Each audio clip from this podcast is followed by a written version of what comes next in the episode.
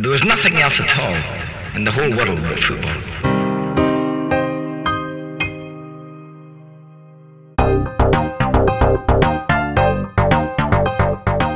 Hello and welcome to another episode of the Triple F, where I was joined last night by co host Matt to talk about the major leagues all across Europe. This episode does have the bonus of a running update on the Arsenal game all the way throughout, so I'm sure all of you Gunners out there will thoroughly enjoy that one. Um, but for all of you, I really hope you enjoy the show, and thanks again for listening to the Triple F. Just before we sort of get into the nitty gritty of it, I do need to make a sort of public announcement. Um, I had a friend who messaged me earlier today, and uh, he basically said that I, I got a, a, sort of bit of information wrong on the last podcast that I did. Um, I did a Patrick Vieira um, podcast, and I mentioned yes. on there that uh, Thierry Henry had now taken up the, the manager's position at Bournemouth, which is completely wrong. So I apologise to you, Dan, and I apologise to all the listeners out there.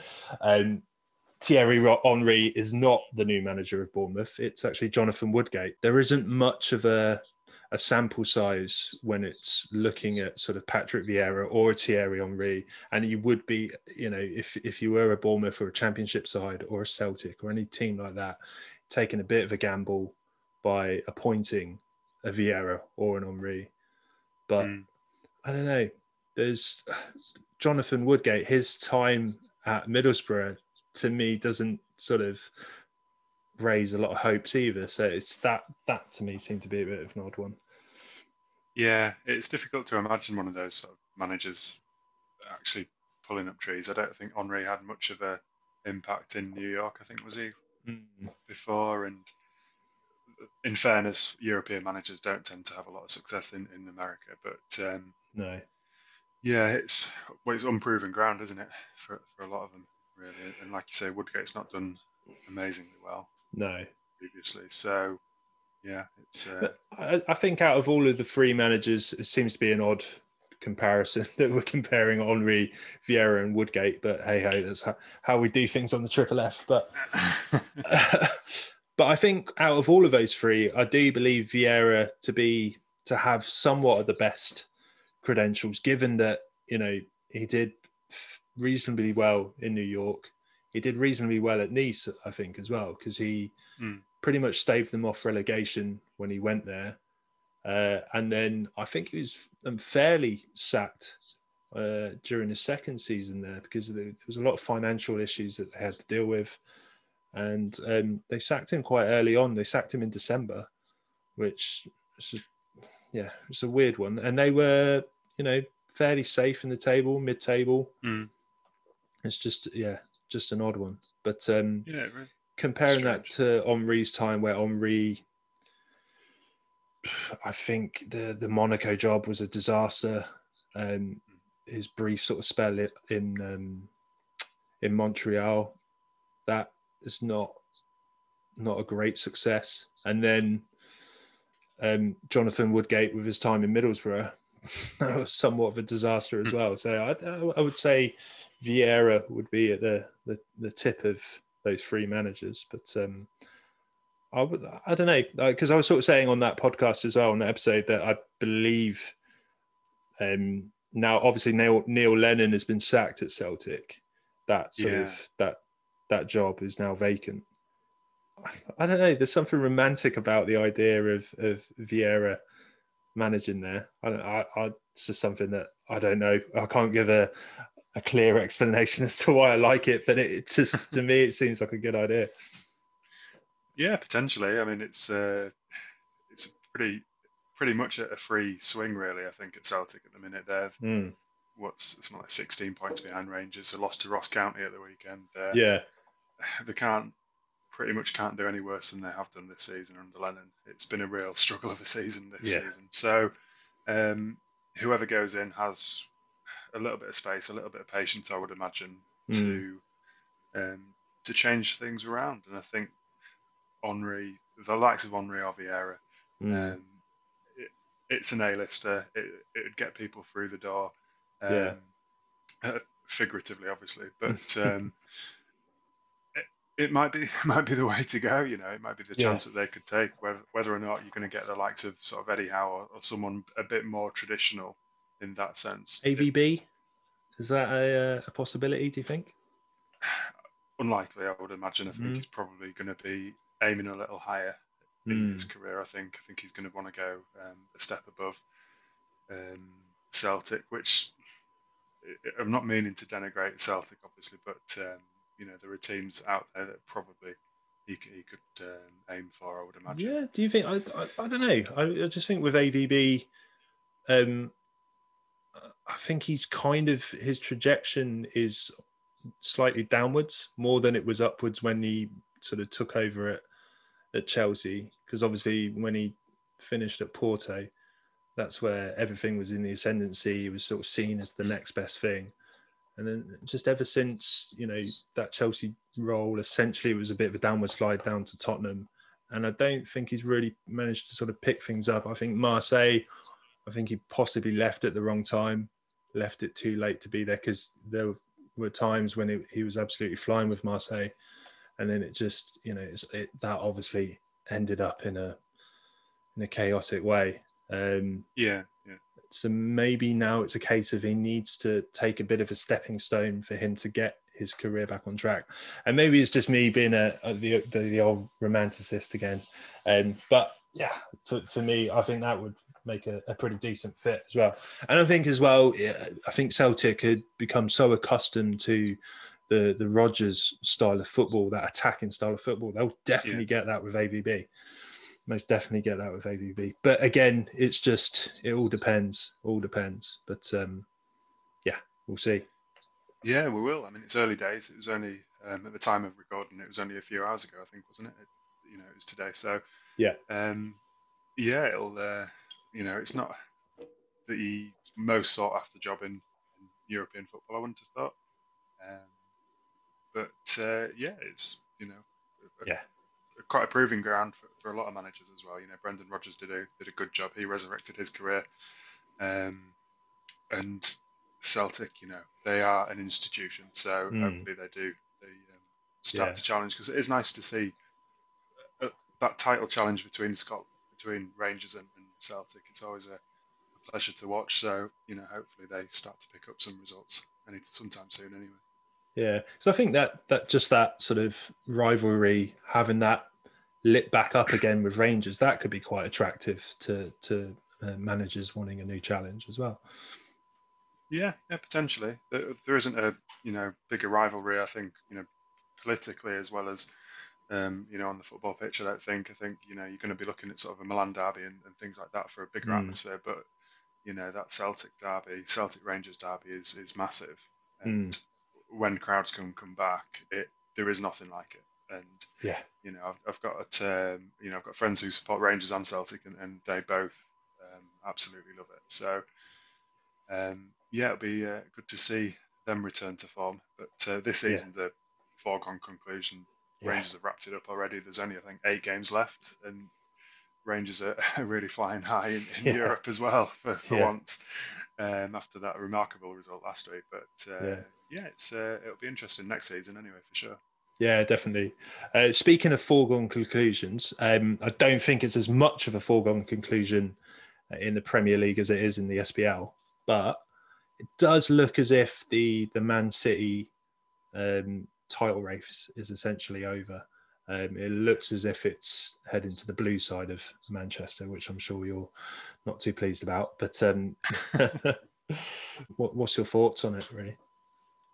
Yeah, I mean, you say I'm not too pleased about it, but I think you know this season I'm, I I wasn't expecting any great guns. You know, I wasn't expecting us to to win it or anything like that. No. Um, I, I'm pleased in a sense that Liverpool aren't winning it from that old rivalry, that tribal sort of rivalry. I'm pleased Liverpool aren't winning. Um, I'm not, I'm not necessarily going to say I'm pleased that Liverpool are doing so badly, but uh, Hmm. you know, I'm not losing any sleep over them. But Man City have just walked away with it now. I thought they Hmm. might be um, struggling towards the beginning of the season. I think I think they really sort of struggled to pick up some results and get any kind of momentum going. But now, the last couple of months have just been ridiculous. Yeah. It's an absolutely insane set of form there. I mean, is it 19 wins in a row or something like that? And 12 wins away or something. It's it's remarkable. Um, Yeah. how they've just switched it on and you, that quadruple. I can't necessarily say for sure that they're going to do that, but I wouldn't bet against it this season. Mm. Not with everybody else doing so poorly. I think it's um, if if they're going to do it, they're going to do it this Mm. season. Yeah, yeah, definitely. Because I, I think they're um, now 2 0 with an away advantage, aren't they, in the Champions League? So, um, although it's, it's usually a, a, a lot further, I think, in the sort of quarters, semis where they usually come unstuck. But I don't know, what just gives me a different vibe about Man City is their defensive um, solidness. There, there was obviously the second season under Guardiola when they were just, I think they were just destroy teams with their sort of offensive capabilities where it's now it just seems to there seems to be more of a solid structure about them um, when they're playing these games. And I, I don't know whether Dias Dias for me has been so impressive. I'm, I've been so taken back by how well he's taken to the game. And he kind of reminds me of Kompany in the sense that um, he just controls games. He seems to be the leader. Seems to be the captain. He's just just that real force Mm. in that team, and it's a, it's a scary prospect because in a way, he's somewhat better than Kompany because obviously Kompany when Guardiola came in was sort of you know nearing towards the latter part of his career, whereas Dias now is he's real really in the peak of his powers. Um, so it's yeah, it's Yeah. quite it's quite a scary prospect when you think about it. Yeah, I'd agree. I think um, Dias. I think there was some issue, you know, concerns whether or not he would fit into that Kompany mold, and I think City for a, a good number of months struggled to fit that and find that balance and that sort of um, formula to work in in, in defence. That's obviously been a, a problem of the past now with uh, Stones and Dias partnering up Mm. in a real, like you say, solid defensive unit. And Stones um, rejuvenation under, you know, Pep and with with that partnership with with Dias has been a, an absolute transformation for, for me. And he's you know knocking on England's door now for death for sure. Yeah, And that's one thing that City potentially struggled with was their defensive strength. And, and now with that structure in place, it's um, with Cancelo as well, Laporte. They've got a decent set of defenders there, which yeah, they didn't necessarily have before, and they relied on their attacking force. You know, the the whole mantra before was, you know, the best form of defence is attack, and, and that was always the City way. That's still the City way, but now they've got a real, you know, rock to, to form that, um, you know, structure upon. Ederson as well, he's an amazing Mm. goalkeeper. He's he's incredible. Um, not just as a goalkeeper, but as an outfield player as well. His distribution is, I mean, it's been talked about, you know, um, by others, and, and certainly a lot better than me. But um, Mm. his his distribution is, is insane, and he's one of the only goalkeepers who you can potentially count upon for assists. yeah, You know, and, and that's that's just ridiculous. You shouldn't have you shouldn't have that luxury in your team, but No. um, it, it it just flows so well. And, and the game against Mönchengladbach was a real highlight of not only their ambition but their sort of smooth, their connections, their flow, their how they work well together as a team was just really impressive for me, and it, and it spoke volumes to me that Pep was disappointed that it wasn't good enough for him. You know, he Mm. was saying that they should have got taken more out of the game and they should have dominated a bit more. Um, Mm. so that that spoke volumes to me, despite Yeah. the fact it was a, a comfortable victory. You know, that Mönchengladbach weren't going to challenge at any point. I don't think necessarily. Um, and to come away with a two 0 away win, I think that's a pretty fair result on the night. But yeah, it, it could have been more. It does look unlikely for sort of other teams to um to sort of mount any title challenge really. So uh, yeah, I, I wouldn't be surprised, and I wouldn't bet any money on sort of Man City losing losing the uh, the title grasp anytime soon. Really. Yeah, no, it's ten points now, and, and it's not just the point gap; it's the form of all the teams underneath. You know, I Mm. think there's apart from Chelsea, I think they've picked up a few decent results recently. I don't think there's anybody necessarily who are who are going to go that distance with um, toe to with City. It's a shame, really, because the, the points that Man United should have won would have left them about a point behind. You know, if they'd have picked up those victories, you know, that if it had held on for that victory against Everton instead of drawing 3 all, that would have been another two points. And those kind of little tiny victories and, and dropped points would have really stood us in good stead. But unfortunately, it wasn't meant to be. So, uh, yeah, it's City's all the way. I'd be Yeah. paying out if I was a if I was a betting company. I'd be paying out on City to win by now.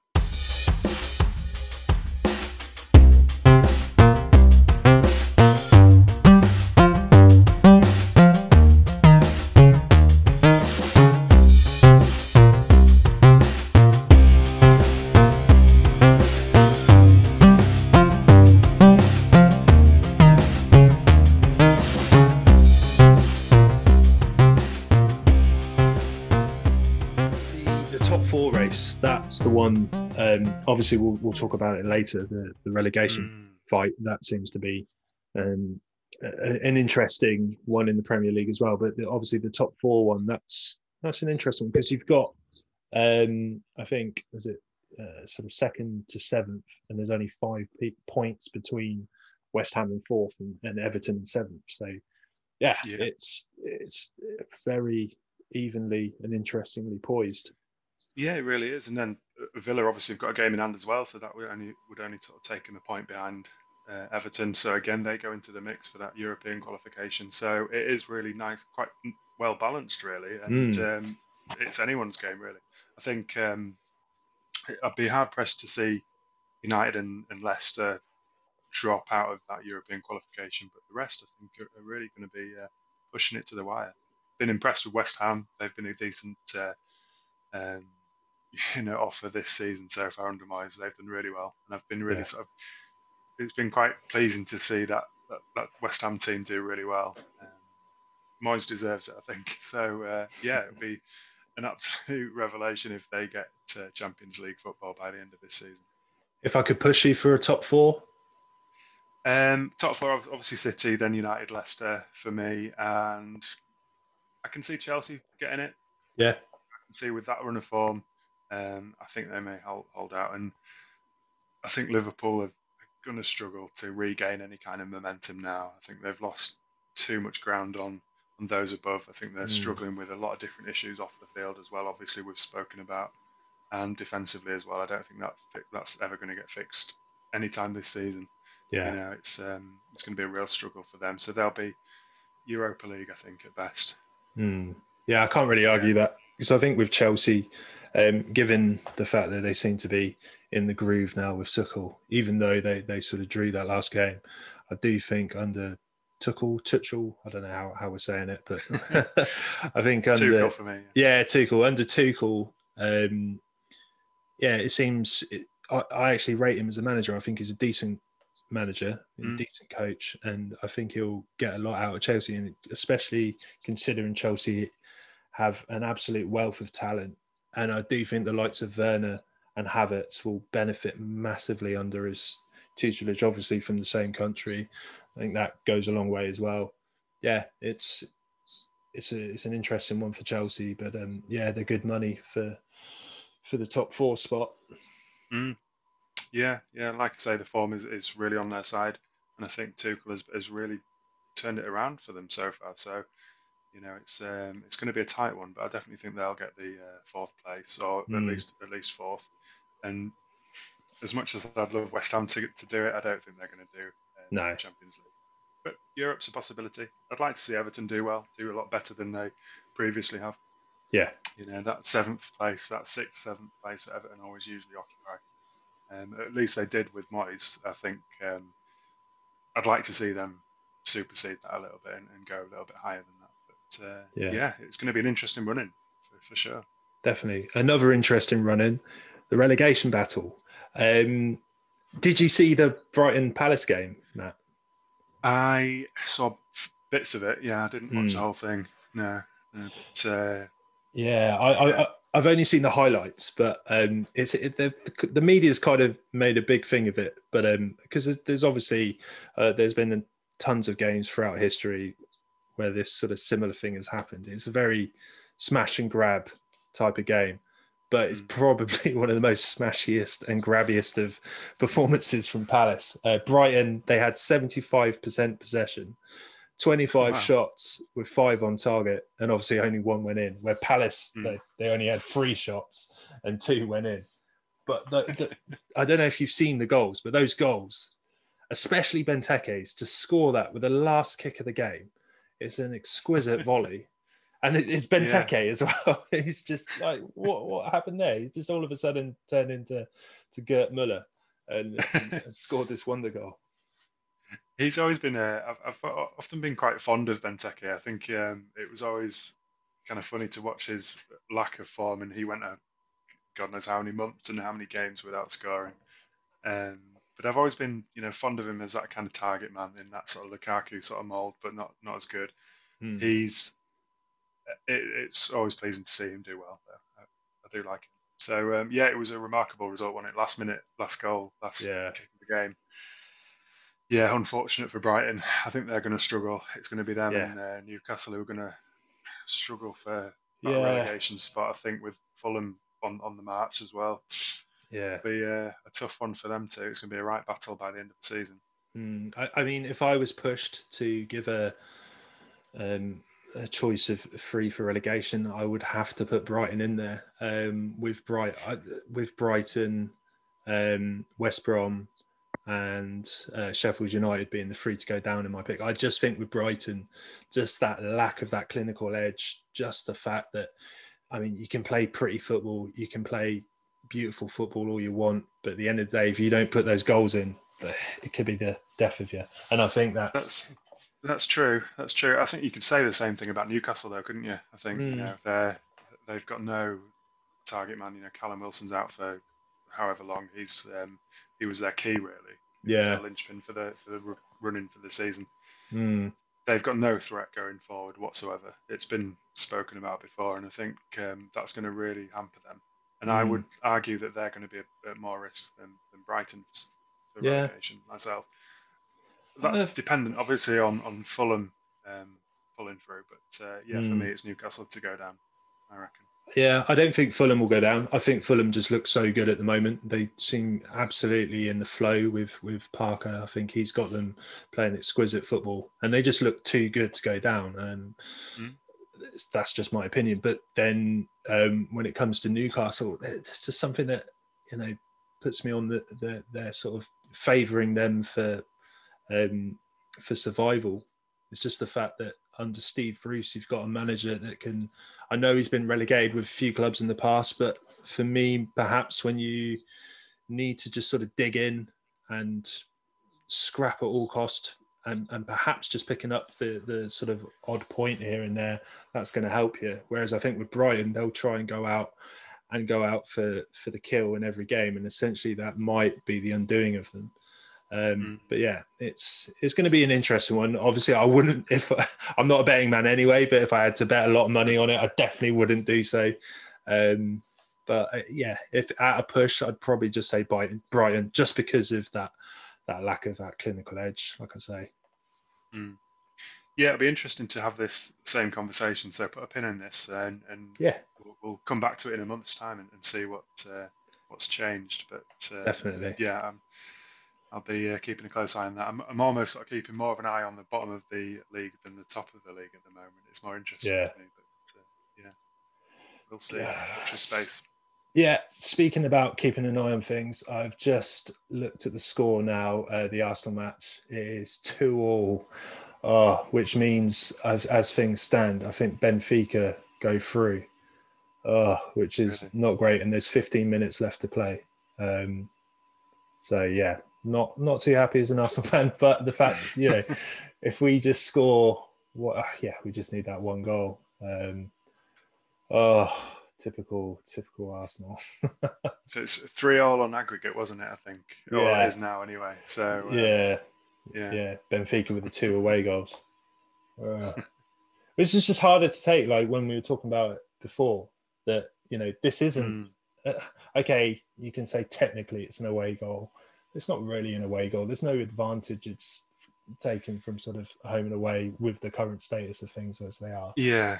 Ugh, uh, it just seems to be a bit of a I bit of think a away goals are just redundant nowadays. I think it's just Mm, I could understand why they were brought in in the first place. You know, 50 years ago or whatever it was, when away travel involved taking a train for 20 hours and, and a flight overnight and two days of travel and all sorts, playing mm. on an awful pitch which you weren't used to and and all that business. But that's not an issue anymore. So I don't know why um, away goals really count, especially at really elite level. You know, yeah, it, it doesn't make any sense to me now. Yeah, no, it's uh, it's an odd one, but it's one of those archaic rules that probably take a while for them to. to it's to not going to help Arsenal now, anyway, is it? no, no, but. Uh, hopefully we've still got 15 minutes left to play but just just knowing the way we are oh, well, it's just uh, it just it just smacks of last year when we did this i think it's even the exact same scoreline when to when we right. um, yeah lost to olympiacos i got kicked out i think it's the exact uh, stage as well the the last the round of 16 or whatever you want to call it oh oh well Um, just before we get off the Premier League, I just want to ask you about Southampton. What's your what's your thoughts? Because it seems to me as if they need to wake up really and be careful because they've lost their last eight out of nine, um, and then they've mm. obviously got Everton, City, and Brighton around the corner. It's um, it's not looking good for them.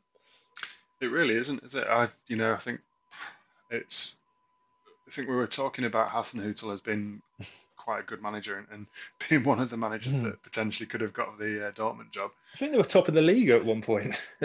Southampton. yeah, exactly. You know, at the start of the season they were flying, but yeah. uh, they've just fallen away massively now. Mm. I think they've probably done enough to stave off relegation, obviously, but um, their form has been yeah woeful. Yeah. Um, and defensively just absolutely dire. Yeah, it's all it's all gone wrong for them. I don't, I don't quite know what the uh, the solution would be, to be honest. No, no, it's um, it's one that I mean, perhaps they were in a similar sort of situation when they got smashed nine 0 by uh, by Leicester City, and they just needed something to come out of somewhere for them to just sort of rally around and, and get the troops up and going again. But um, mm. yeah, it's they need to sort it out, and they need to sort it out soon. Yeah, it's been a season of sort of wild contrasts for Southampton, and I think almost mm. there's an argument to say that it's kind of regressing to the mean now. I think this is where you might expect Southam, Southampton to have finished at the end of the season, and I think that's probably quite a reasonable 14th, 15th. That's kind of a, a reasonable position for them. So yeah, as long as they don't do any worse than they are already doing, I think they might mm. be all right for this season. But yeah, it's yeah. Um, a bit of a bit of a surprise given the, the massive start they had this season. Yeah, they need to stop losing, and a team also uh, in a different league in the Bundesliga, they need to stop losing as well, which is Hert, uh, Hertha Berlin. Yeah, that's the team I'm, I was hoping to pull the segue into. Um, but yeah, Hertha Berlin, they are they have lost the last six out of eight in the Bundesliga. Um, wow. Yeah, and they are, I think they're. Uh, if I just have a look at the table now, they are just the yeah, they're on the same points as Arminia Bielefeld. and yeah. They're in 15th. So. And Arminia Bielefeld have got a game in hand as well. So I'm mm. not going to say that they're, that's a, a shoe in for points, but um, no. you know that's still a risk. And yeah, that form's been really shocking, hasn't it? They mm. had a mm. decent start as well. Yeah, I mean the reason I, I wanted to start with with Hertha Berlin is kind of, I just wanted to sort of talk about Guendouzi for a bit because um, I don't know if you noticed, but his the the Hertha Berlin manager came out the other day, and uh, this is the statement. I've got it here. It's like puberty for him. He's kind of a rebel. He has to work and learn like an animal. Uh, it kind of makes me think um, that Arteta really wasn't wrong to have his doubts about him in the first place, especially after that that Brighton game um, where he sort of put his hands around uh, Neal Maupay, I believe it was, and and mm. I think as well it was reported that he was. Well, this is what Maupay said that he was going around telling the Brighton players how much he earned and how much he earned considerably more than they did. Um, and if, if, you also take that into account with the fact that um, at Montpellier, uh, is it at Montpellier? No, sorry, at Lorient, he had disciplinary issues. At PSG, he had disciplinary issues, and then obviously at Arsenal, and now at Hertha Berlin. So every club he's played for, there's been this attitude and ego problem. Um, it's a weird one for him. He's such a talented player. There's obviously real quality to his game, but if he Mm. can't sort that side out of his game, if he can't sort that side out of his own personality, it doesn't bode well for him, does it? No, it really doesn't. I mean, 21 years old, he's, he's still got um, a lot of learning to do. I think Hmm. that those comments by the Hertha manager probably was weren't far off the mark. I don't think. Um, Mm. So he's got some he's got some learning to do, and potentially it might be a little bit chasing him to, to be in that relegation scrap and have that fight and that battle and and fight for something that means something rather than try and you know have that arrogance beaten out of him. Hopefully, so um, yeah, yeah, it'll be an interesting one. I don't. Do you imagine he'll get recalled to Arsenal? Do you think he's Uh, no, I, I, I would be absolutely flabbergasted unless we were in just desperate need. Um, maybe if we ended up towards the sort of relegation zone, which I don't think will happen. But if, if things just look, were looking really bad, uh, and we just needed needed as as much sort of help as possible, then then maybe. But I don't know. Just considering the the, the way that he left the way that he was sort of cast out to to Germany, I, I just can't see it happening. I don't think Arteta favours him. I think Arteta has noticed that side of his game, and it's not a good side of any player, even at the age of 21. I know it's still young, but to have that, uh, yeah, it's. I think it's even beyond the likes of sort of disciplinary issues or the sort of individuality that you see from players like Pogba and so on. It's just perhaps gone across that that that other side of the line um, and it's one that he has to sort out for his own future because it looks unlikely that he's going to play for Arsenal, but he could also make it very unlikely that he'll play for another team because I don't know how many other teams are going to want to look at that and, and want to take a gamble on it. For me, it it doesn't seem like it's likely. Yeah, there, there will be some team that will want him. I would imagine. Mm. I mean, he's got a, a bit of pedigree with. He played at, France at all the sort of under Yeah. 21 levels, under 18s, under 17s, and all that business. So there must be something there that saw some potential initially. Mm. That doesn't just disappear. So hopefully he learns something from the last Yeah. three months and, and starts to grow up. Yeah, he got on relatively well with Unai Emery as well. Um, I don't think there was any sort of bad blood or anything um, untoward that happened between his him and his spell at Arsenal when Emery was the manager, and uh, obviously Emery's now at Villarreal, so perhaps that that might be a, a marriage to foresee in the future.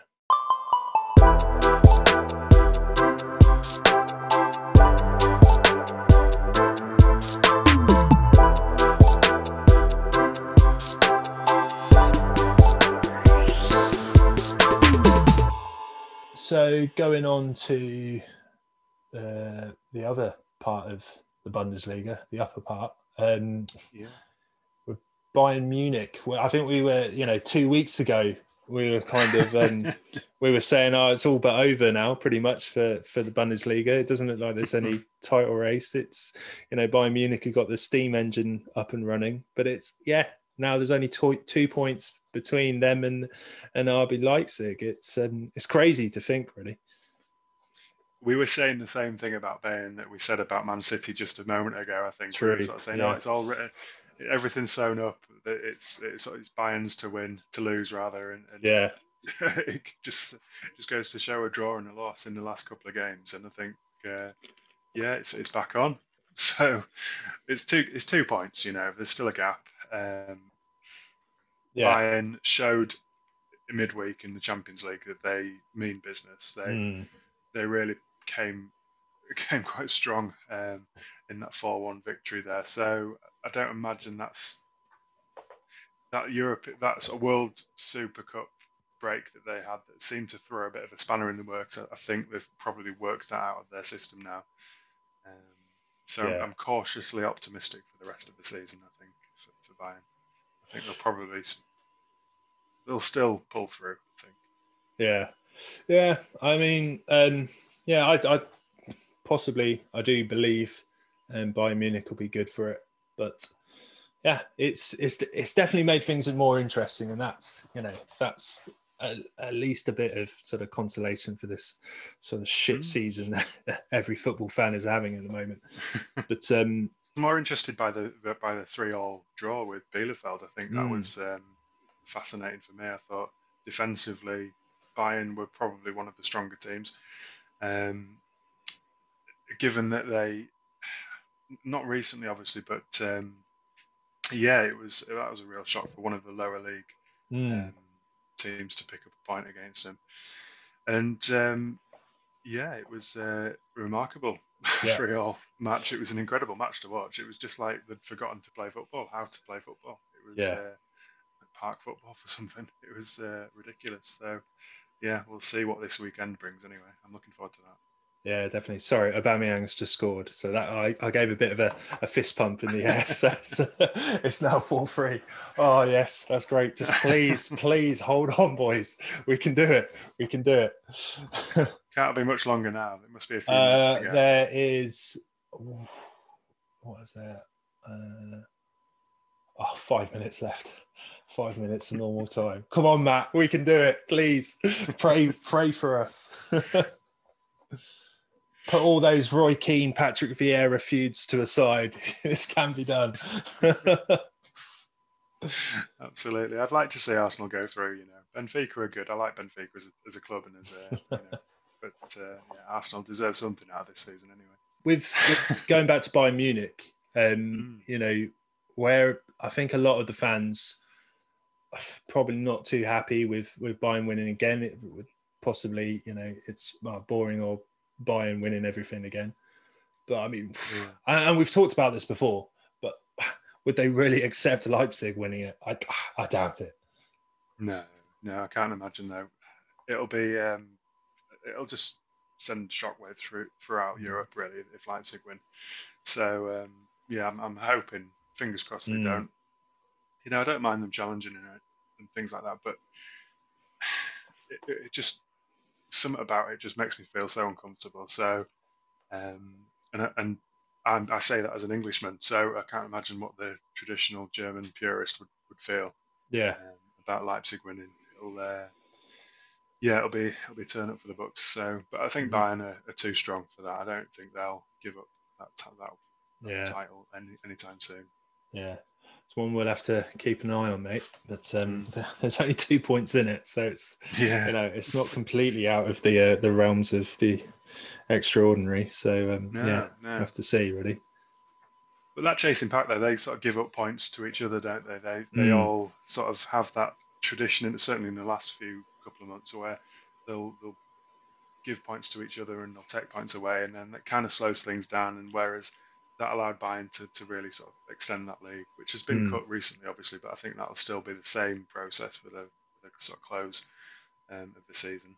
Yeah, yeah. Considering the um, the sort of tight race between Bayern and RB Leipzig, it's a bit of a bizarre bit of business. Um, sort of Dayot Upamecano going from Leipzig to Bayern. I mean, uh, do, do you find it a bit distasteful in the way that the Bayerns have, have done this in the past so many times, where they just seem to pick up, pick off the best players from the, the sort of the next best teams in and around them.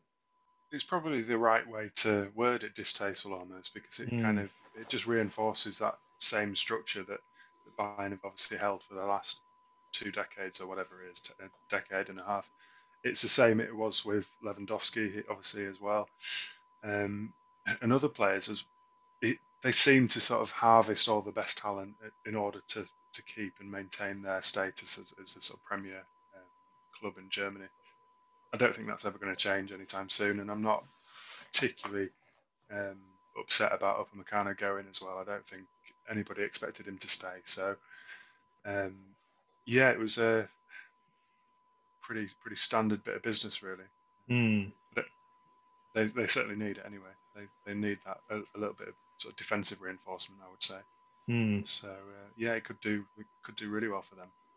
Any idea who would um, form uh, their sort of their first choice partnership with with Upamecano?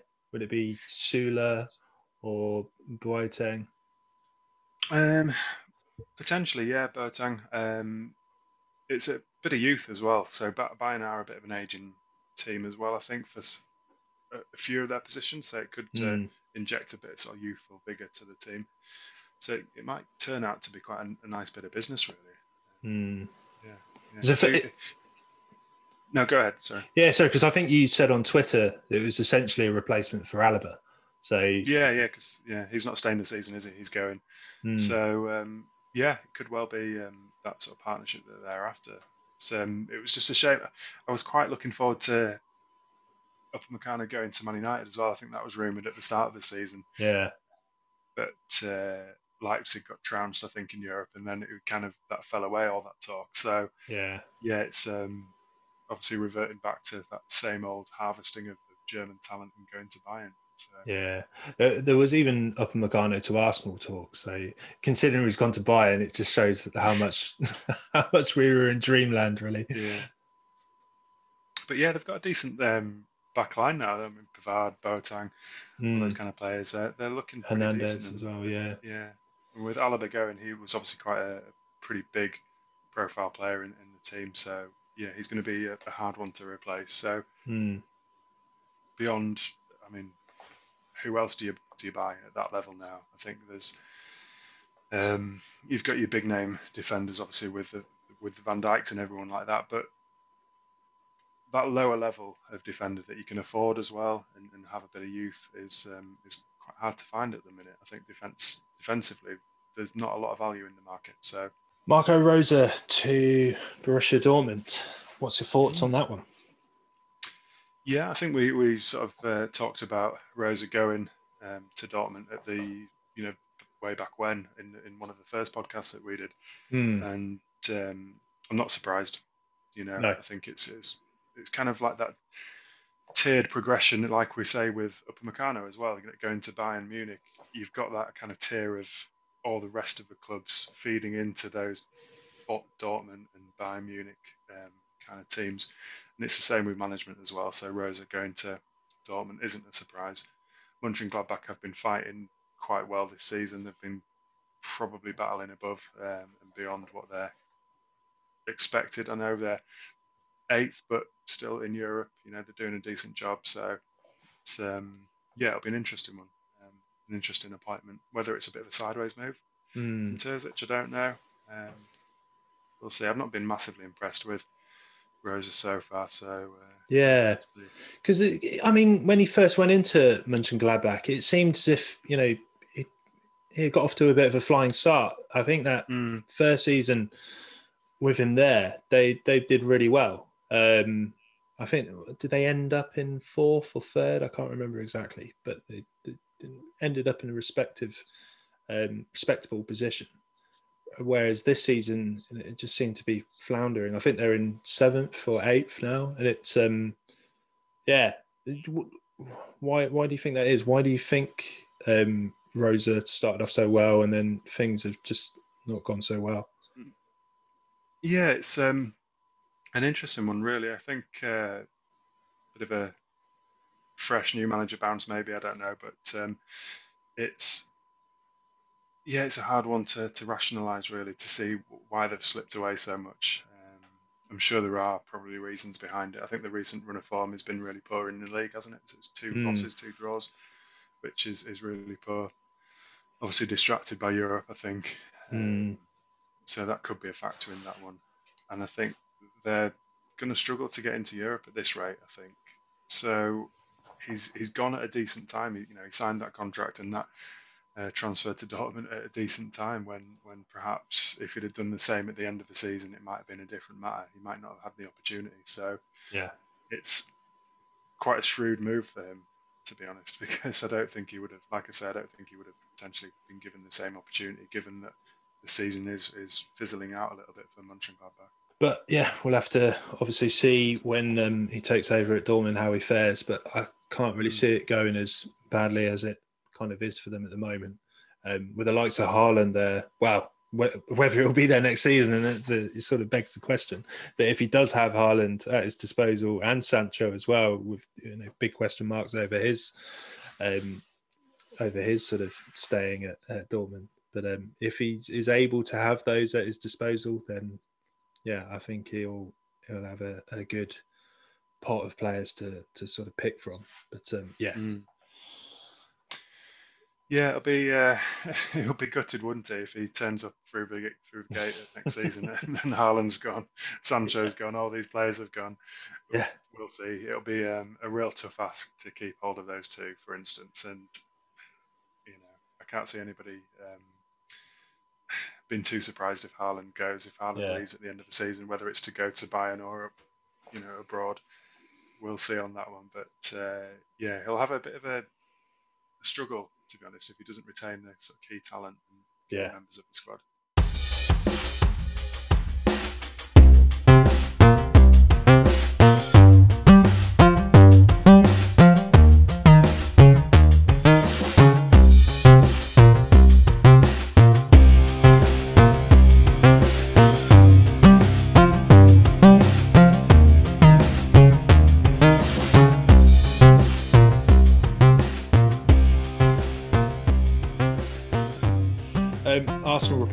Have just qualified. We've got three, so it's finished four three. So that's very uh, good.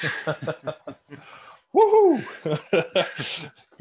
Breathe a big sigh of relief on that one. Um, I, did, I, yeah, I'm shocked really. Um, I'm kind of gutted I didn't watch it because it sounds like an absolute cracker of a match. At the same time, it, I, I, would have lost my nails.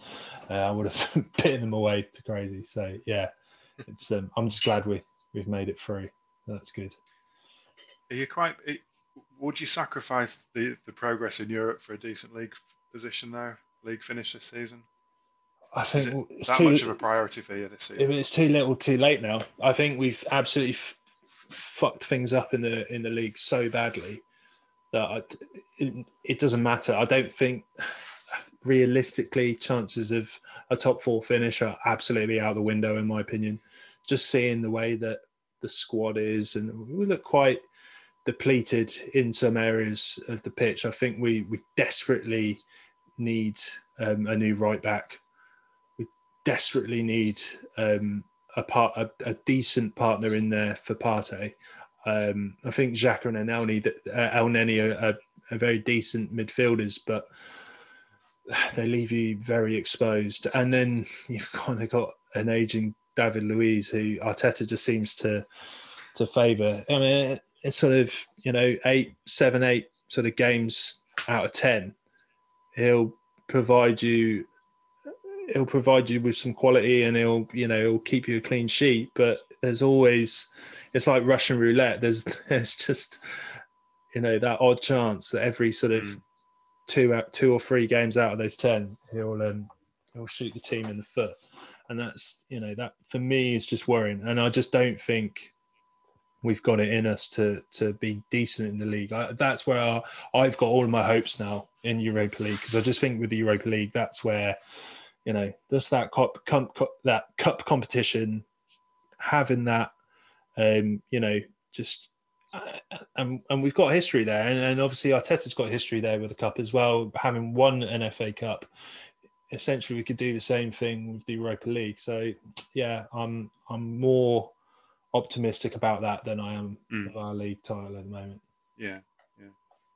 No, it'll be. Uh, there needs a bit of a restructure, I think. It needs to shift a lot of the, de- the deadwood from mm. the squad. It seems he already started, didn't he, Arteta? He always had. Yeah. Some, he, he had a pretty good vision of what he wanted, but it's practically speaking, how do you do that without mm. upsetting the balance too much? And yeah, it's. Uh, I think next season, or the season after, is going to be a real sort of development stage. So I think mm. um, potentially, if yeah. the board stick with him, they could be onto a bit of a bit of a winner there. But mm. it's having that faith and having that patience to see it through. Yeah, well, I'm willing to have that patience because I think the the signs are encouraging. Um, it's possibly, I mean, to say that the season's been um, a disappointment is is an understatement. It's been it's been a horrible season to endure as an Arsenal fan, mm. but having seen the way that we played against Chelsea and then a sort of run of games that we went on from there and the way that we performed with the likes of Emil Smith Rowe coming in, with the likes of Saka just playing phenomenally basically throughout the whole season, and then Tierney, and obviously with Partey coming in as well. There's some real good promising shoots of of potential there, and that's that gives me hope. And I think if we just carry on with decent recruitment, with similar sort of recruitment to what we've done, avoid the Willians. just, just, just please avoid any player like Willian.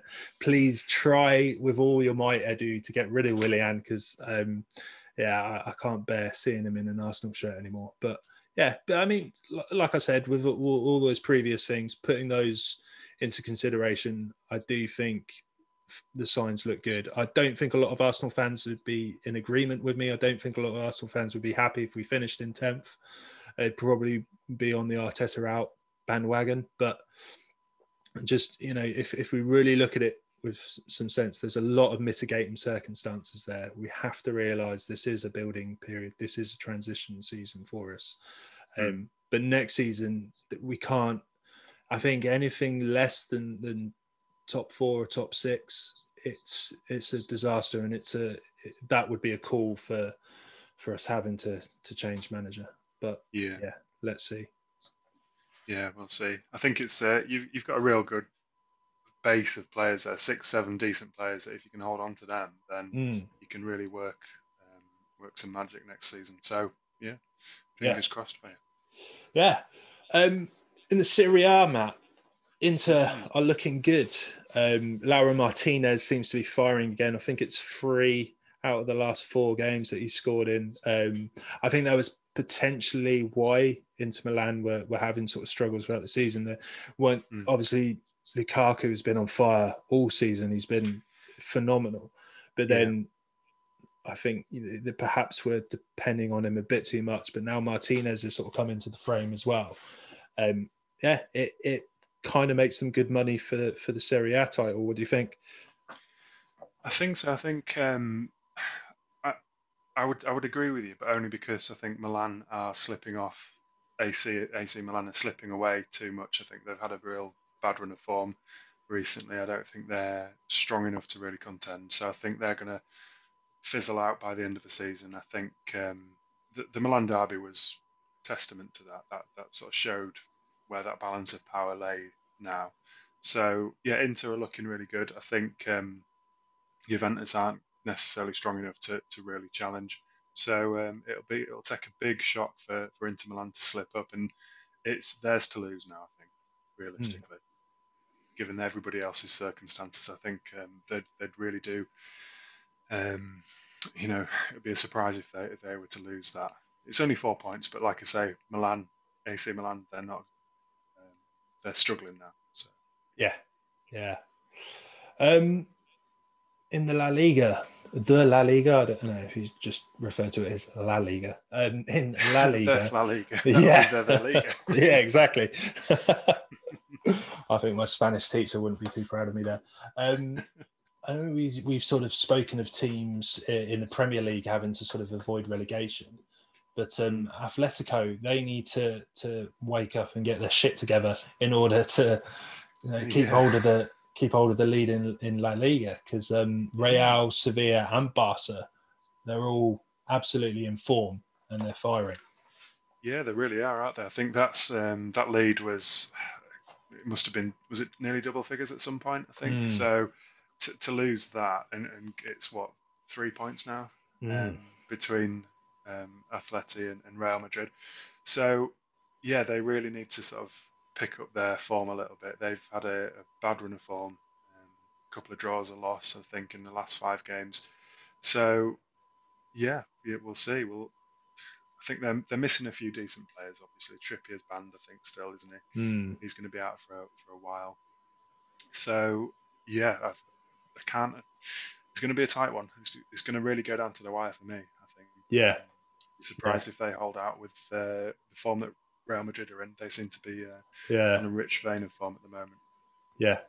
Yeah, I, I, think Atletico they just need to turn things around because they just seem to be on such a slide now that it's it's dangerous. It almost reminds me of of Liverpool when they oh, I can't remember which title it was, but um, the one with Steven Gerrard slipping and Demba Ba yeah. scoring for Chelsea. Um, mm. Yeah, it, they need to be careful. They really need to be careful. Um, yeah, well, speaking as a Man United fan, it's, it's kind of like that Newcastle uh, lead that they had of God knows how many, 11 points was it or something, which they Yeah. managed to, to blow. So I think, um, yeah, Atletico Madrid, I think they're in a, a real risk of, of repeating that, that Mm. poor, um, you know, second half of the season. So, Yeah. but like I say, Trippier's out, Carrasco's out at the minute. I think it's it's a real struggle when they've not got that sort of supply line to the likes of Suarez, who was on a on a rich run of, run of form with that Mm. goal scoring feat of absolute brilliance this season. It's been Yeah. remarkable for him to to go from Barca to, to Atletico and, and do what he's done. So I'm hopeful. You know, I think Simeone's got a decent um, pedigree there. I think, uh, but uh, yeah, it's going to be a tough one for them. I think Mm. an interesting one to keep an eye on.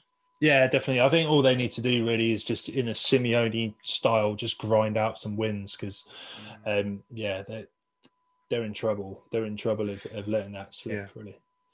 Yeah, it'll be interesting. We've got a game in hand though, so Mm. that could um, give them a bit more daylight that they potentially need. But um, Yeah. Yeah, yeah. It's been a real interesting season in, in Spain this season. Yeah, yeah, definitely. It's um, I, I mean, we we kind of talked about two weeks ago because I think um, when we mentioned in that show, we just talked about how France and Italy were essentially the only leagues where there there was a um, you know a bit of a title race. But now you've got sort of Germany, Spain. It, it's it's great. It's great as a, a sort of neutral, really, to see that. Um, yeah, yeah. Yeah, it is. Yes, we were. Yeah, I remember saying that we didn't really have a league where we could look at it and say, right, there's a re- real title race on there, apart from Italy, and and that's kind of been sewn up, up to a degree with Inter Mhm. Milan. I think, like I say, I think Inter Milan are going to be um, too hard to beat now. But yeah, with France as well. France has been a, a- an interesting one. I always look to France and I always look to PSG and, and kind of hope that they lose. I don't know what Mm. it is about PSG, but they're kind of like a, a club with no class, you know. Yeah. Um, for me, no kind of heritage. Yeah. Born, born in the 70s, for instance, I don't, I don't think um, they've inspired particularly too much loyalty. Certainly not for Yeah. me. So I'm, um, I'm quite quietly confident that they might uh, slip up this season and, lose um, their sort of preeminent position in, in France. So hopefully, fingers crossed. Yeah, well, there's all the chance of it happening. There, um, I mean, there's only four points between them and Lille in top spot. Mm. Um, but you know, they lost their last game. Um, they've lost two in their last five. Yeah, it's it's very much a possibility that the you know that the the league and title could go to a, a different team. Um, but Yeah. it's, it's also just good to see you know, uh, although we talked about how great it is to see these sort of title challenges in in Germany, in Spain, um, and um, in Italy as well. I, although I know, obviously, I do agree that Italy one does seem to be sort of sewn up. But Mm. in France, that's the one where it's really interesting because it's it's a four horse race there, and it's it's good to see. Yeah, yeah, it really is. I, I would love Lyon to win. I like Lyon just Mm. purely because of their sort of ethics. I quite like their investment in women's football as well. I think that's been really nice to see. So I'd, I'd like to see just a changing of the guard. Really, I, it's a bit boring when you've got PSG who clearly have ploughed millions, billions of pounds of euros into the club, and essentially bought the league and bought their success. Which I mean, you could argue every club does that, but then they've really taken taken it to the extreme. And there's no building, there's no building progress. They've sort of bought their, their way to success. So, like I say, it's um, pleasing to see that they're struggling a little bit. Mm. But that said, that Champions League midweek game against um, Mm. who was it? That that, that four-one victory was just ridiculous against Barcelona. That, yeah, that performance, if they can pull that out every week, yeah, and they've got no problem whatsoever. But then the, the trouble is they, they turned up at Monaco and lost 2 0. So, yeah. you know, there, there's no consistency there. But if, if they deliver that level of performance like they did against Barcelona, then they've got no problem whatsoever. Hmm. Maybe they're just sort of saving all the reserves f- for the Champions League because um, al- although those, those players are, you know, essentially Mbappe, um, you know, um, or- uh, the Icardi, the you know, sort of big name players will be picked for for the sort of league matches as well. I think maybe they just don't want to sort of overdo things and sort of save their their energy and their fuel for, for mm. the big ones. And, and, the big one for them for a PSG that their their gold their golden target, if you will, is the Champions League. You know, if it doesn't matter any manager that goes in there, if Poch, when Pochettino's going in there, he's not expected or nobody cares that you know that he wins Liga. Nobody cared when Emery won Liga. Liga. and Nobody cared when um, Tuchel won Liga. It's all about the Champions League.